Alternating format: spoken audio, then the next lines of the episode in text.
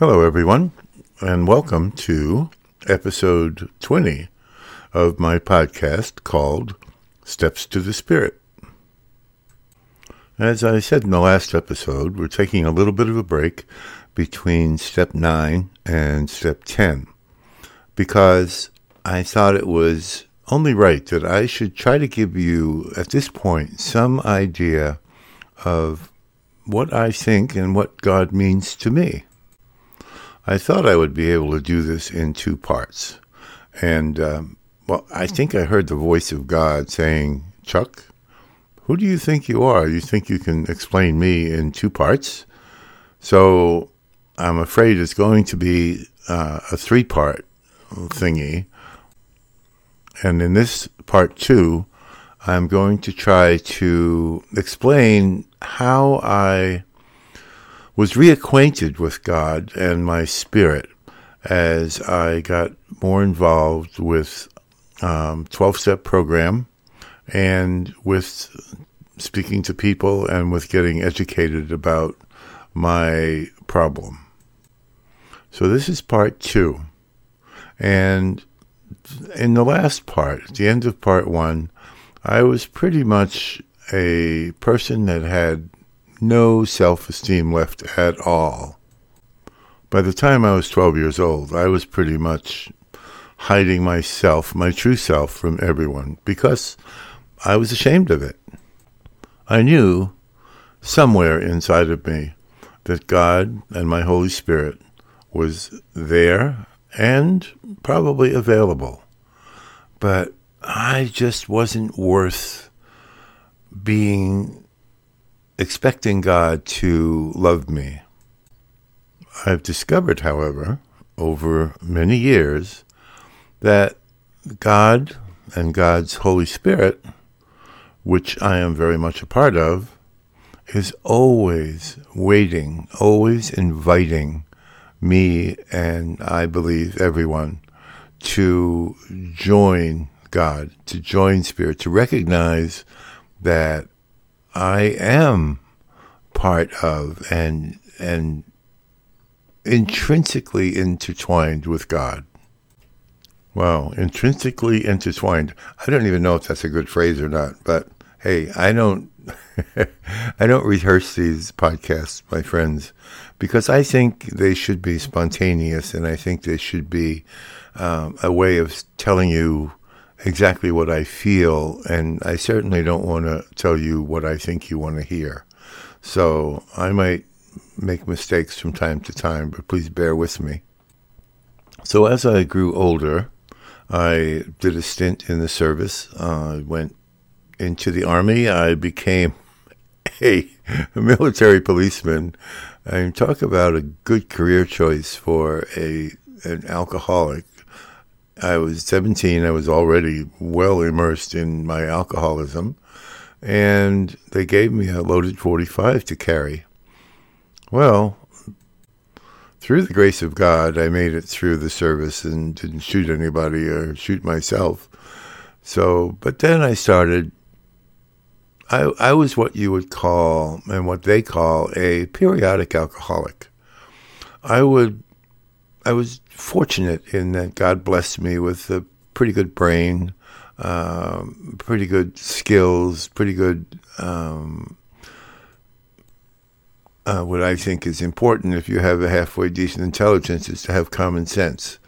So I was able to pick up on almost any job I tried, and with just some instruction, I was able to either do well or excel at it. Of course, with my low self esteem, I would do well at a particular job, maybe get a promotion, a raise, and eventually I would feel like I was living the lie and start drinking again. Now, as soon as I started to drink, and it may be the same with you, I don't know about other addictions really that well, but once I started, I just couldn't stop until I absolutely pulled the rug out from under myself. So I would drink, lose whatever job or whatever status or whatever money I had, and move on to another place. I might have been in New York and maybe moved to Florida uh, or to California, or all of them were involved, and I was pretty much moved around the whole state or the whole country. Then I would find another job, get myself enmeshed in society somewhat, and repeat the whole process again. At one point, when I was about, I think, 22 years old, I was forced to attend a 12 step program two or maybe three times a week in order to be able to stay where I was staying. It was in Daytona Beach, Florida. When I attended my first actual meeting, it was a speaker meeting, and I identified immediately with both of the speakers, I believe. And I thought, wow, it's like they knew I was coming and they're telling my story. And I think at the time I thought, wow, th- this is it. All I have to do is come to these meetings every once in a while and I'll be okay. I probably even thought at the beginning that I'll be able to still drink. Uh, who knows? But I was impressed and I thought this was my salvation. I remember making great friends in Daytona and when I first was involved with the 12 step program, uh, making friends of the people who were in the program. I got involved. I think they got me to actually speak every once in a while. But eventually, guess what? The same thing happened again. I began to feel that sense of living a lie and what's going to happen when they find out who I really was. So I remember running away from there. Uh, I don't know where I went next. I was liable to end up anywhere in the country. But they had kind of ruined my drinking a little bit. Uh, they ruined my ability to use addiction in a pleasant way because now they had told me that there is another way. I didn't have to be uh, an alcohol drinking. I had to be an alcoholic because they said that's the way I was. But I didn't have to drink. There was a what they said a solution in these 12 steps. So as I made my travels, my drinking, sobering up my drinking, I began to visit 12 uh, step meetings, 12 step uh, clubhouses, things like that, talk to people. And at one point, I somebody asked, did I want to have a job or do something in one of these programs? And I said, sure. And with that, I started to become really involved with uh, the 12 step program. I went to schools. I went to, for instance, the CARD program in uh, California. I went to the University of Utah for a special alcoholism program. I went to Rutgers University.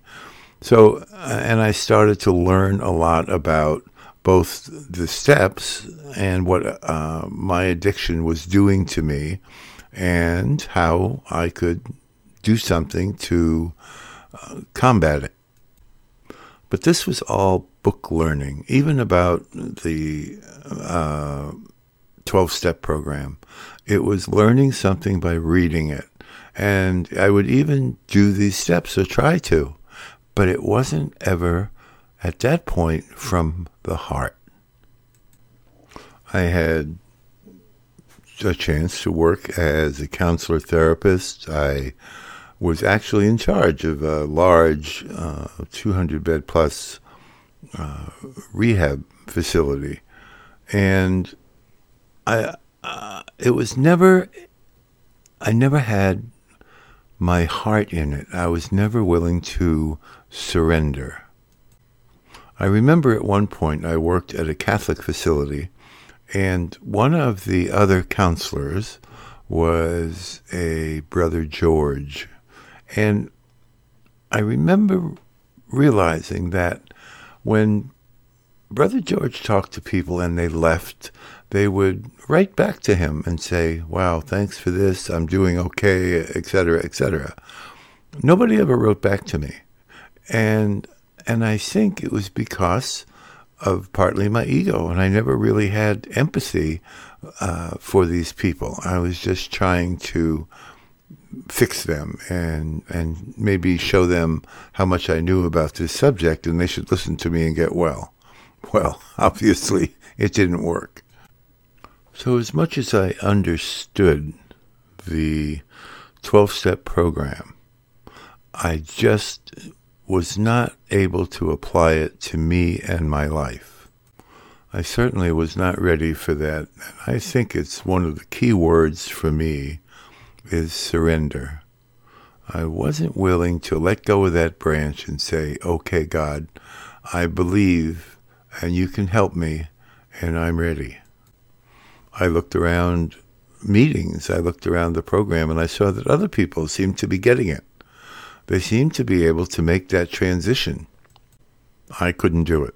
And maybe I was a good example of when the student is ready, the teacher will come. So I ended up in a another rehab facility because of course I lost a, a particular job. I lost all my money, ended up somewhere in upstate New York and in a rehab facility. And that's where a counselor actually, uh, in talking to them, they said, examine my whole life. And one of the things, issues in my life, of course, was my adoption. Uh, and the counselor said, what about if you wrote a letter to your biological mom. Well, I thought, why not? Uh, tried everything else. Let's try doing that. And I did it. And I wrote a long letter. It wasn't really that long, but it was a pertinent letter. And told my biological mom how I felt about issues like being abandoned and why couldn't you have been there for me in my life and things would have been so different I don't think it was the context of the letter that really made a whole lot of difference, but it was the act of doing it. It was the act of kind of starting to clean out that wreckage of my past. And a lot of other things happened during that time. And I started to believe that I could have a relationship with the God that I had shoved aside and ignored and said, don't bother me for, for all my life to that point. I started to believe that there was hope. And I became ready to say, I give up. I can't do this by myself anymore. I don't want to do this by myself anymore. I don't want to, sincerely, I didn't want to live that way and hurt people and hurt myself any longer. And guess what, friends? I asked God for help. That was the beginning of my surrender. I started to see that God, that I could possibly be, loved by God. And I was willing to try. I'm going to let it go there. And the final, part three, episode of this particular three parter will be what I have discovered, who I have discovered I really am, what God is to me now. Uh, it's and I'm telling you, it's not some magical thing outside of me. I have discovered where God is, and I want to talk to you about that in our next episode. Thanks again for listening, and I hope you have.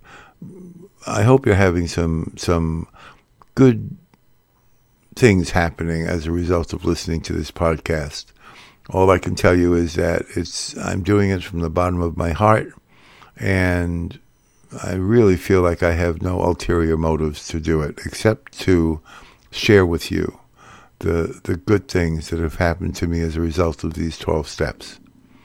Thank you and goodbye.